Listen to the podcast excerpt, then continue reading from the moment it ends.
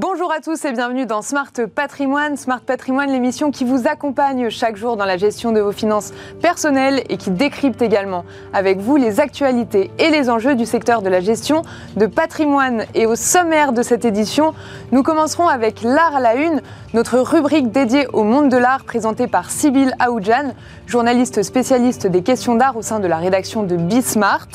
Nous enchaînerons juste après avec l'interview de l'art à la une, dans laquelle nous aurons le plaisir de recevoir sur le plateau Nicolas Logero Lasserre, président fondateur de l'association Artistique Réseau, collectionneur d'art urbain et directeur de l'ICAR.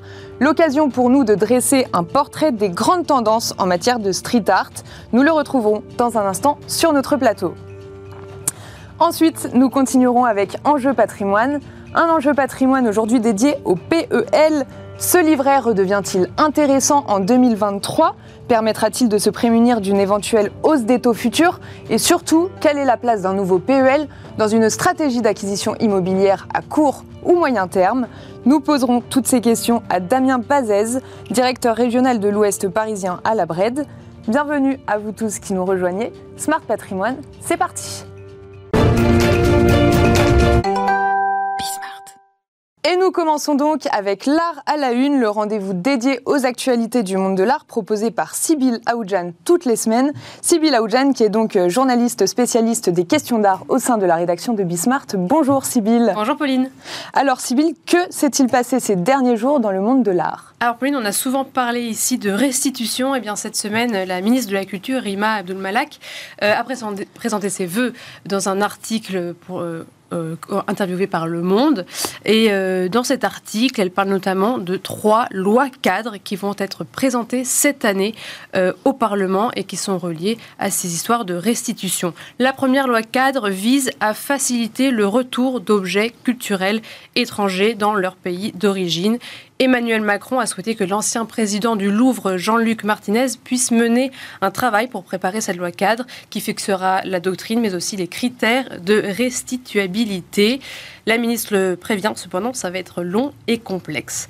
La deuxième loi portera sur la restitution des restes humains qui sont encore aujourd'hui conservés dans les musées. Ça concerne par exemple, Pauline, les musées, le musée de l'homme, où il y a encore des restes humains qui, ont pu être achetés durant la période coloniale. Et enfin, la dernière loi cadre portera sur les restitutions liées aux spoliations de l'époque du nazisme. Je cite la ministre de la Culture, il s'agit de regarder l'histoire en face et d'aller au bout de notre mémoire. Pourquoi les lois cadres sont-elles nécessaires, Sybille alors ces lois permettront tout simplement de simplifier un processus de restitution d'œuvres qui sont présentes dans des musées. Aujourd'hui, les œuvres qui appartiennent à des collections publiques sont inaliénables. Elles ne peuvent pas quitter un musée public sous aucun prétexte. Et donc pour permettre cette restitution, aujourd'hui, il faut qu'il y ait systématiquement une loi qui soit votée, et ce pour chaque œuvre d'art. Donc ça rend euh, le processus très fastidieux. Encore euh, aujourd'hui, on parle d'œuvres vendues euh, sous la contrainte pendant la Seconde Guerre mondiale. C'est l'histoire notamment euh, du tableau de Munch Exactement, c'est une histoire rocambolesque. On a vu, un, on voit aujourd'hui un tableau d'Edward Munch qui euh, ressurgit, qui sera vendu euh, par Sotheby's. C'est la peinture monumentale Danse sur la plage. Elle sera vendue début mars chez Sotheby's entre 15 et 25 millions de dollars. Et cette euh, peinture a été acquise par un intellectuel allemand en 1912. Il s'appelle Kurt Glaser, mais il a été persécuté par les, les nazis parce qu'il était d'origine juive. Alors Glaser perd son emploi, son appartement et il est contraint de vendre sa collection. Ensuite, il part en Suisse, il se rend en Amérique et puis il décède quelques années plus tard. Mais lorsqu'il vend sa collection, cette œuvre-là est rachetée par un armateur norvégien qui s'appelle Thomas Olsen. Et alors que l'art de Munch est considéré comme dégénéré, Thomas Olson la euh, cache euh, des nazis dans une grange au fin fond de la forêt norvégienne, avec d'ailleurs une version du cri. Et donc voilà, c'est cette œuvre d'art qui est aujourd'hui vendue et le produit de la vente sera reversé euh, et partagé à la famille de Kurt Gleiser, donc le, le premier à avoir acquis cette œuvre. Du côté des acquisitions, la Frick Collection acquiert son premier portrait féminin. Exactement, alors c'est le plus important tableau de la Renaissance italienne que le musée ait acquis depuis un demi-siècle. Ce sont les termes de musée, c'est un tableau de Giovanni Battista Moroni qui s'appelle Portrait d'une femme tout simplement et qui date sûrement de 1575. L'identité de la femme et la raison pour laquelle Moroni et la peinte sont aujourd'hui inconnues, mais c'est le premier portrait féminin à entrer dans les collections de peinture de la Renaissance de l'Afrique. Elle complète une collection de portraits euh, qui est déjà très large avec euh, des bronzinos, euh, des, portraits du Titien, de Tintoret notamment. Et l'œuvre a été acquise grâce à un don du trust de l'américain Ossadour Tavissian. Enfin, Sibylle, côté enchère, la collection Aubiang passe sous le marteau à Drouot. Exactement. Alors, ce sont des informations qui ont été révélées par le quotidien de l'art. Euh, une vente qui sera réalisée le 20 janvier prochain à l'hôtel des ventes de Drouot est tout simplement intitulé Intérieur d'un hôtel particulier, mais en fait, ce n'est autre que la vente du mobilier de Teodoro Obiang. Teodoro Obiang, c'est le vice-président de la République de Guinée équatoriale et qui avait détourné de l'argent public de son pays pour acheter des œuvres en France. Et tout cela vendu et tout cela est vendu au titre des biens mal acquis à la demande de l'AGRASC, donc c'est-à-dire l'Agence de gestion et de recouvrement des avoirs saisis et confisqués. La vente est réalisée par l'étude David Kahn qui rassemble 160 lots pour un résultat estimé à 400 000 euros. On va retrouver euh, une commode d'après euh, André Charles Boulle, mais aussi euh, une paire de vases de la manufacture du Palais Augarten, employant en bois de l'époque Louis XV, qui avait été acheté euh, de la collection Yves Saint-Laurent Pierre Berger, une importante paire de vases du palais provenant de la Compagnie des Indes. Voilà, et ce qui est intéressant, c'est que cette vente euh, judiciaire est sans prix de réserve, avec un taux réduit pour les frais d'acheteur, parce que c'est une vente judiciaire. Elle est donc très attractive pour les collectionneurs, les professionnels, et les estimations sont assez basses. Le résultat de la vente va-t-il revenir dans les caisses de l'État d'origine? Oui, car en fait, la France s'est dotée depuis 2021 d'un nouveau mécanisme de restitution des biens mal acquis. Alors, lorsque des biens mal acquis ont été euh, confisqués en France, la loi française permet à l'État d'origine de solliciter leur restitution en effectuant une demande d'entraide judiciaire. Et c'est alors le ministère des Affaires étrangères qui est à la manœuvre et qui affecte, ce montant actions, à des actions de coopération et de développement, c'est-à-dire des associations sur le terrain. Merci beaucoup, Sybille Aoudjan, pour les actualités du monde de l'art euh, de cette semaine. Et nous avons euh, à présent le plaisir de recevoir ensemble sur le plateau de Smart Patrimoine Nicolas Logero Lasserre, président fondateur de l'association Artistique Réseau et collectionneur d'art urbain et directeur de l'ICAR. Bonjour Nicolas. Bonjour, bonjour Pauline, bonjour Sybille. Bienvenue sur euh, le plateau de Smart Patrimoine. Nous sommes ravis de vous recevoir pour pouvoir dresser un portrait des grandes tendances en matière de street art. En ce moment, à la mairie de Paris, on peut aller voir l'exposition Capital qui dresse euh, une fresque de 60 ans de street art à Paris. Et d'ailleurs, elle a été prolongée jusqu'au 25 mars prochain avec déjà 100 000 visiteurs. On peut donc se demander si le street art est passé d'un art niche à un art particulièrement démocratisé, Nicolas. Oui, on, peut dire ça. Il y a clairement, en particulier en France, un engouement vraiment assez spectaculaire. Les, chiffres de l'exposition le montrent à l'Hôtel de Ville. Un engouement spectaculaire pour ce mouvement. J'ai envie de pointer la, popularité de ce mouvement euh, à Paris, en France, dans le milieu des années 2000. Donc on est à presque 20 ans d'engouement. Hein. c'est quand même beaucoup pour un mouvement artistique. Un engouement public, populaire. Euh, ce qui est formidable euh, pour cet art, c'est que, eh bien, euh, il va à la fois séduire les plus jeunes, les enfants qui vont aller chasser les œuvres d'Invader dans la rue ou voir les, pochoirs de Mystique, euh, jusqu'à euh, des gens qui vont collectionner, qui eux vont être plus dans un esprit d'investissement, de, patrimoine, dans le marché, et puis des gens beaucoup plus âgés qui vont aussi être séduits par ces couleurs dans la ville. C'est un mouvement vraiment extrêmement large, extrêmement populaire. Qu'est-ce qui s'est passé dans les années 2000 pour que ça devienne, que ce soit un vrai, un art légitime, qu'on puisse commencer à collectionner vraiment c'est intéressant, oui. Au milieu des années 2000, peut-être 2000, 2005, 2006, à la fois, euh, l'arrivée des réseaux sociaux ont permis de répandre ces images. Quand Banksy euh, fait une fresque, eh bien, elle est commence à être postée sur Facebook, Instagram, c'est la naissance de ces réseaux et elle est propagée dans le monde entier. Alors que quelques années plus tôt, elle était publiée dans un fanzine et euh, la diffusion était évidemment beaucoup plus lente. Donc l'arrivée des réseaux sociaux, c'est un vrai phénomène. Et aussi un moment où l'engouement euh, euh, euh, s'accentue pour ces artistes et c'est vraiment la naissance du marché. Et le marché, les premières ventes aux enchères chez Arcurial, vont aussi, le marché va aussi contribuer à, accélérer cette, cette popularité du mouvement.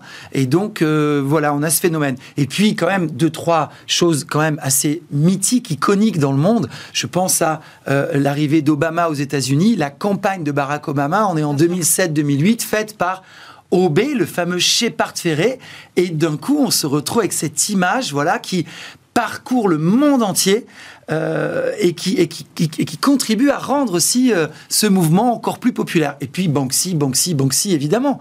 Mais on n'est pas en reste à Paris, puisqu'à Paris on a Invader, qui depuis 25 euh, ans répand ces mosaïques hein, euh, qu'on peut aller chasser gratuitement avec l'application, ou encore JR, évidemment, un des plus connus, pour ne citer que, euh, avec ses collages, qui lui aussi, depuis 15 ans, c'est vraiment l'artiste de tous les superlatifs, qui a envahi la pyramide du Louvre, Palais de Tokyo, la BNF, etc. Là, vous avez cité justement des, noms très connus.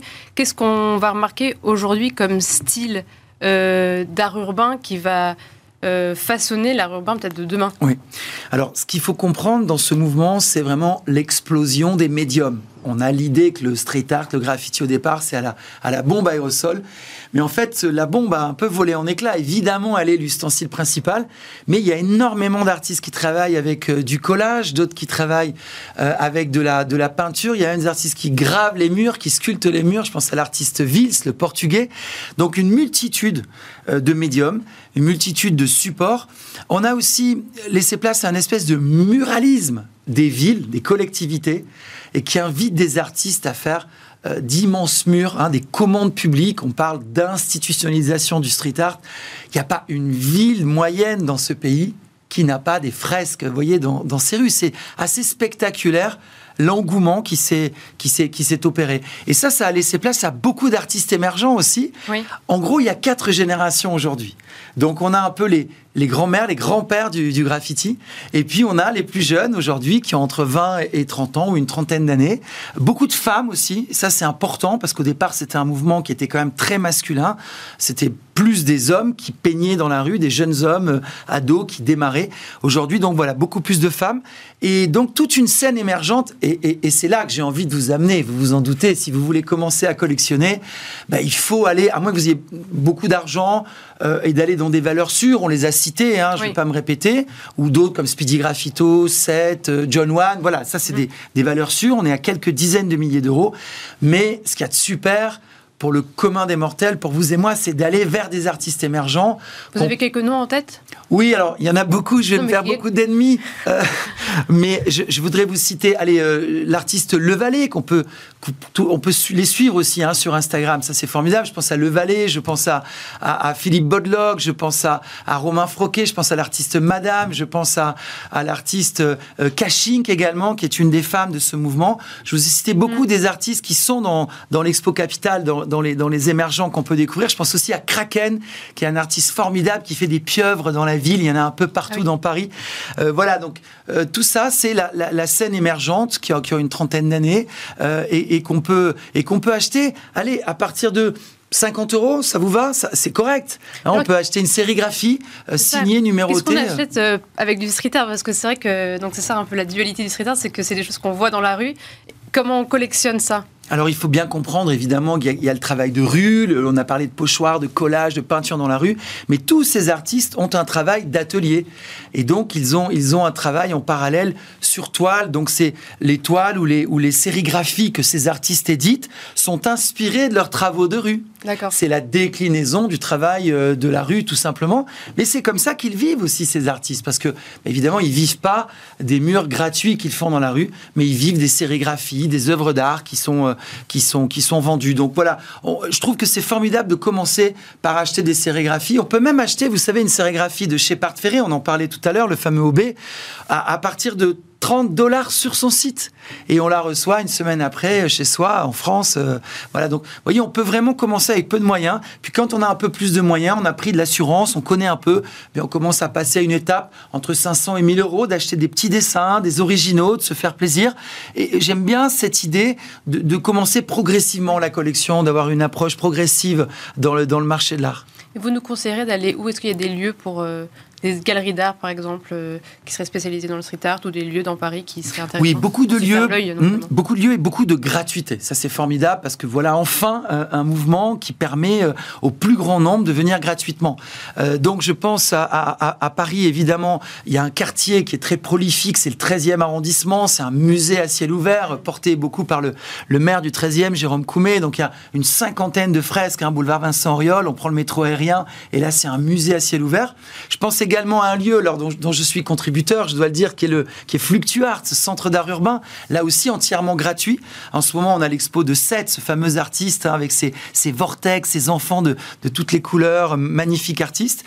Et puis, euh, on, a cité l'expo à l'Hôtel de Ville encore plusieurs mois. On peut aussi passer sous le tunnel des Tuileries, qui relie, vous savez, le Pont Neuf jusqu'au au, jardin euh, euh, des Tuileries. Pardon, merci beaucoup. On est sous le Louvre, là, ce tunnel d'un kilomètre sous le Louvre où là, on a encore des centaines d'artistes qui peignent. Et puis, beaucoup de galeries, vous l'avez dit, il y en a une centaine, on les trouvera facilement, une centaine, Pauline, de galeries à Paris dédiées au street art. C'est quand même assez spectaculaire. Vous voyez, quand je vous parle d'engouement, c'est à la fois l'engouement populaire, l'engouement aussi pour le marché, des gens qui ont envie d'avoir un bout de, de ces artistes. Pourquoi? Parce que ces artistes sont militants ils ont des choses à dire, mm. ils ont un regard sur le monde, à l'image de, de Banksy qu'on connaît bien. Et, ça, ça me plaît beaucoup.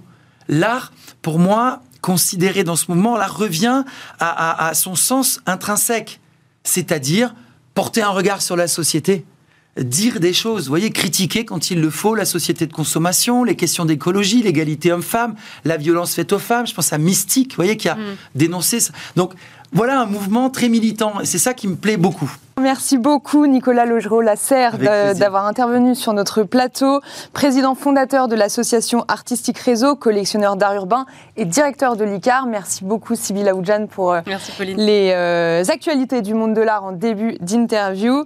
Et quant à nous, on se retrouve tout de suite sur le plateau d'Enjeu Patrimoine.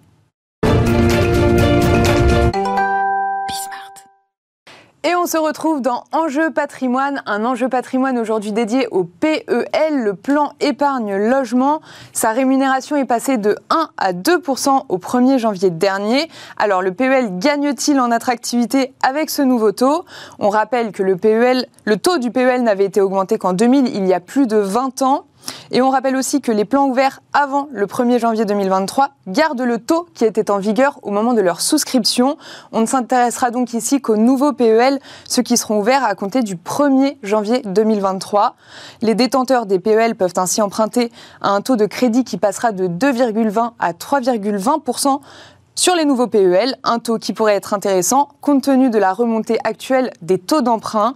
Pour répondre aux questions que cela pose, nous sommes ravis de recevoir sur le plateau de Smart Patrimoine Damien Bazès, directeur régional de l'Ouest parisien à la BRED. Bonjour Damien. Et bonjour.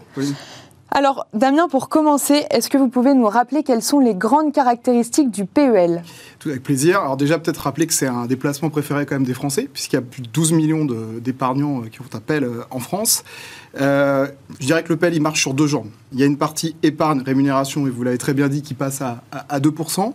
Et il a un deuxième volet qui, redevient intéressant, c'est que vous pouvez avoir des droits à prêt et avoir un prêt logement pour acheter un achat immobilier connu d'avance jusqu'à 92 000 euros avec un taux connu d'avance. Et donc, euh, c'est ses principales caractéristiques. Si je devais rajouter deux, trois éléments, on, le PEL est plafonné à 61 200 euros. On part pour un montant pour 4 années et on peut aller jusqu'à 10 années, on peut verser jusqu'à 10 années. Et puis après, il est possible de le conserver jusqu'à 15 ans, euh, mais on peut plus verser entre la 10e année et la 15e année.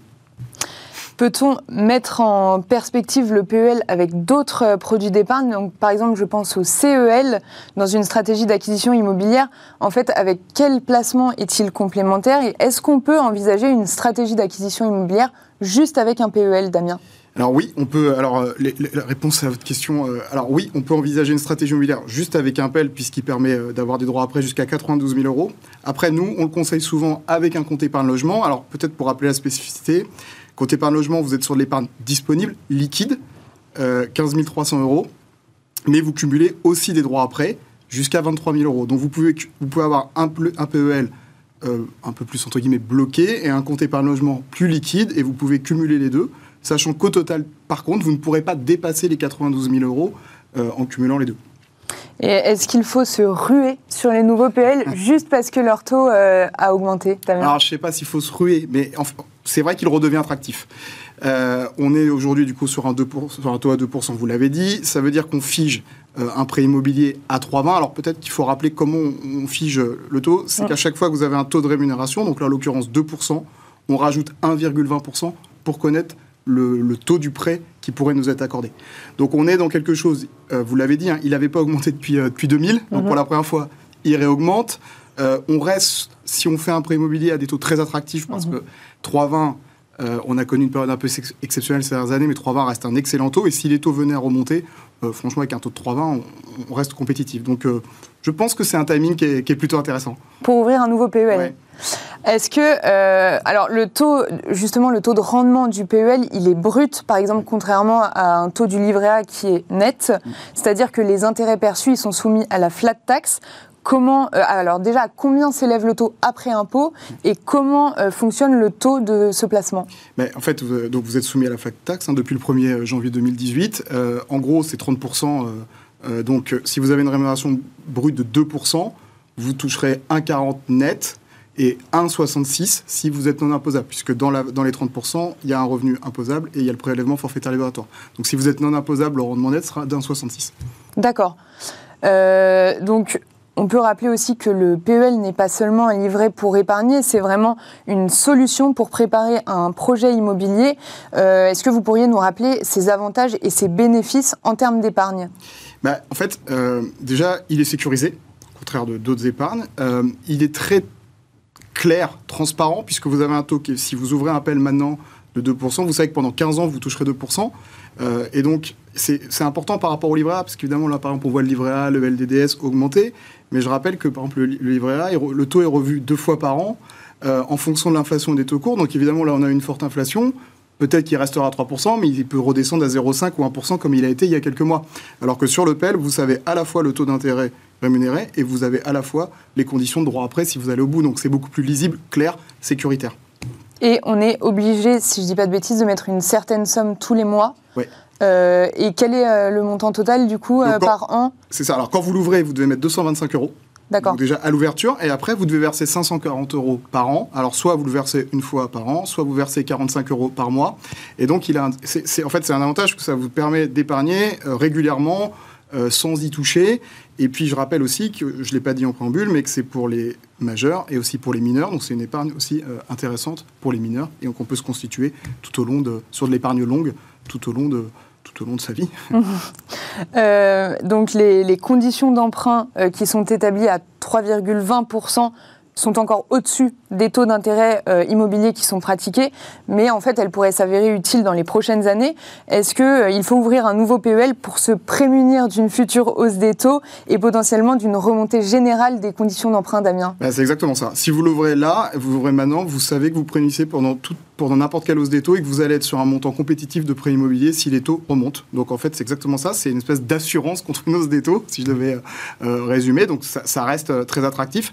Après, si par contre les taux revenaient très bas. Euh, il n'a pas eu d'utilité pendant quelques années. Euh, voilà, mais on, est quand même sur une tendance plutôt haussière des taux. Donc euh, le conseil reste d'actualité et 3,20 fait partie des taux bas si on regarde l'histoire des prêts immobiliers depuis 50 ans. Hein. Mais alors, qu'est-ce qu'on doit faire des PEL existants? Ah, c'est une bonne question. Alors, il y a plusieurs durées dans les PEL existants. Vous avez des PEL, je dirais que ceux qui sont ouverts euh, globalement déjà avant 2011, en général, ont des taux. Euh, il y, a, à peu près un quart des PEL, enfin 27%, qui ont des taux supérieurs à 3,5%. Et quand vous les ouvriez à 2011, il n'y avait pas de durée, donc vous pouvez les garder indéfiniment. Franchement, ceux-là, plutôt un bon placement. Je conseille de ne pas, trop les toucher. Euh, peut-être qu'après, c'est le PEL ouvert depuis après cette date, et notamment ceux peut-être ouverts après ceux de 2016 c'est toujours un peu délicat. Le, peut-être que les ouvrir maintenant, c'est intéressant. Il faut juste avoir en tête quand même un élément, Mhm. c'est quand vous les avez rémunérés à 1%, hein, et donc en 2020, vous vous sécurisez un taux à 2,20 pour un prêt IMO. Donc si vous avez un projet immobilier court terme ou moyen terme, il peut être intéressant de conserver ce PEL. Si vous n'avez pas de projet immobilier, que vous allez en avoir un beaucoup plus tard et que vous voulez augmenter le taux d'épargne, je pense que peut-être ouvrir un PEL maintenant est pas mal. Non, en parlant de rouvrir un PEL, on peut euh, clôturer un PEL euh, sans pénalité. Dans quel cas, Damien? Alors, quand vous avez dépassé les 4 ans, euh, vous n'avez pas de pénalité euh, sur un PEL. Donc, de 4 à 10 ans, il n'y a aucune pénalité euh, sur le PEL. Vous en avez avant les 4 ans. Et vous avez donc entre 0 et 2 ans, si vous fermez un PEL, vous avez le taux du compte épargne, vous le touchez au taux du compte épargne logement et vous perdez les droits après. Et si vous fermez entre 2 et 4 ans, donc 0 et 2 ans, et quand vous fermez entre 2 et 4 ans, vous, conservez le taux, mais vous perdez les droits après, qui est quand même un des avantages du PEL pour faire le prêt. Euh, là, il y a un peu l'ironie de l'histoire, fait que normalement, le compte épargne logement est toujours plus bas que le taux du plan d'épargne logement. Donc, euh, en fait, on, on- on redonnait le taux du CEL pour justement un petit peu pénaliser les gens qui ne le gardaient pas 4 ans. Il s'avère qu'au 1er février, le taux du compte épargne logement devrait passer à 2%, ou va passer à 2%.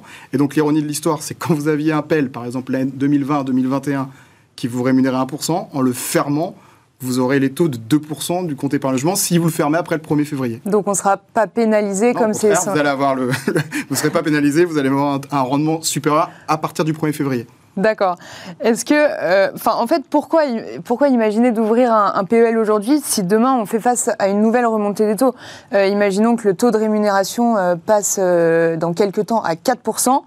Pourquoi il faudrait l'ouvrir maintenant en 2023 Bah, si, bon, déjà, il faut qu'il passe à 4%. Si on passe à 4%, c'est franchement le, le gros enjeu, c'est l'immobilier et le droit après. Si vous l'ouvrez maintenant à 2%, vous conservez votre, 3 votre taux à 3,20. Si le rendement du PEL est à 4%, on peut penser que les taux auront beaucoup monté, y compris du coup les taux de prêt immobilier. On serait peut-être à 4 ou 5, et donc vous auriez des, possibilités de prêt beaucoup plus simples. Après, il est sûr que sur la rémunération, euh, ça sera moins, moins important. Et il y a aussi un autre point à souligner, c'est que les droits prêt sont transmissibles. Donc vous pouvez cumuler droits à prêt pour votre propre immobilier, mais vous pouvez les transmettre à vos enfants, à vos conjoints, sous réserve qu'eux-mêmes ont un PEL ouvert depuis 3 ans. Donc vous pouvez aussi conserver ces droits à prêt-là, ces taux-là, et les transmettre. Pour vous, euh, quelle, quelle stratégie faut-il adopter en 2023 avec un PEL, Damien? Mais moi, je pense qu'il y a une stratégie euh, globale d'épargne. Euh, vous pouvez avoir évidemment de l'épargne liquide, euh, on l'a dit, l'ED, livret A, et je pense que le PEL est honnêtement à toute sa place. On sait qu'en en fait, il correspond exactement à la psychologie des Français. C'est de l'épargne sûre, sécuritaire, sans frais, et les Français sont très appétents à l'acquisition immobilière. On- donc, euh, la stratégie, euh, c'est d'en ouvrir un si on n'en a pas. D'accord. Pauline, pour moi, très clairement. Et pour conclure, quelle est euh, la, la place d'un nouveau PEL dans une stratégie d'acquisition immobilière à court ou moyen terme? Elle, a, elle a toute sa place. Je je- je l'ai un peu dit tout à l'heure. Mm. Euh, elle va permettre l'épargne. Vous vous garantissez un prêt, un taux de prêt dans une, dans une remontée possible des taux. Euh, il faut absolument, on conseille de l'accumuler avec le compte épargne logement. Vous êtes sur de l'épargne récurrente, euh, mensuelle ou annuelle, mais qui vous permet de vous constituer aussi une épargne pour, euh, pour, pour, pour acquérir un Mhm. bien. Euh, elle, elle rentre vraiment dans une stratégie euh, immobilière de court terme et de moyen terme. Merci beaucoup, Damien Bazez, directeur régional de l'Ouest parisien à la Brette, d'avoir répondu à nos questions.